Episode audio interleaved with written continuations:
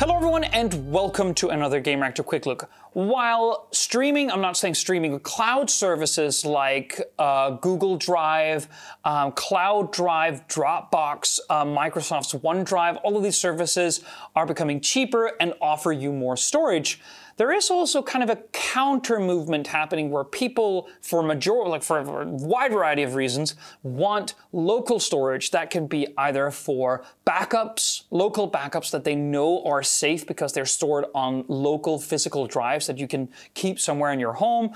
Maybe it's to protect your data and not have them in the cloud somewhere. There are numerous reasons. And there is also a lot of good solutions to have local backups of your things. Now, Cooler Master, which you might know as like a manufacturer of um, coolers for CPUs and computer chassis and cabinets, well, they made this. This is called the Oracle Air.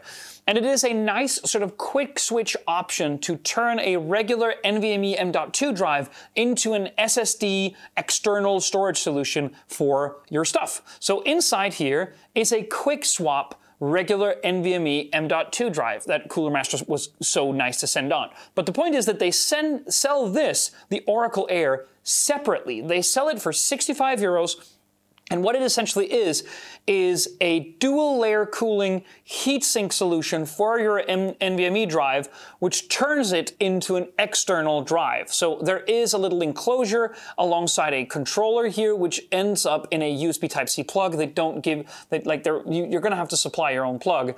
And then this becomes your regular SSD. This is what car- you carry with you. But the point is that these NVMe M.2 drives are so fast, they're used to sit directly in the motherboard on like desktops. They're very, very fast, up to a thousand megabits per second by use of the USB 3.2 Gen 2 port here.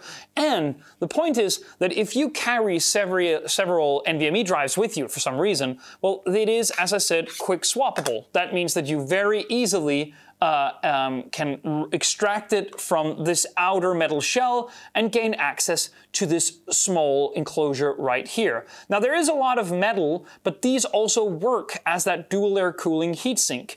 It is also MOLLE compatible. That means that you can uh, very easily like hook it onto a bag or something like that. This substantial heatsink attachment should mean that there is this outer protective shield um, out of this weighted metal, which should keep it completely cool. I mean, it has strong heat dissipation um, all throughout. We're going to have to test it for a full review, but that's kind of the gist of it. So you quickly hot swap. The, my one criticism is that you get this little rubberized. It's not really a screw but more so something that keeps the uh, NVMe M.2 drive in place, but it just doesn't feel as strong. And if this little rubbery dude fails, it will start to pop off again that's kind of what it does. Uh, in, in, idle, without it being tied down, it will naturally sort of start to bounce. It's the same when you plug in an NVMe M.2 drive into a slot on the motherboard. I would have loved to see a screw, I, I, or like just something a little bit more hardy and sturdy so that when this is jiggling about in the bag, you know that it's not just a piece of rubber that is holding this down. But apart from that, it is obviously extremely secure when it's inside the enclosure. I mean, there really can be no arguing against that.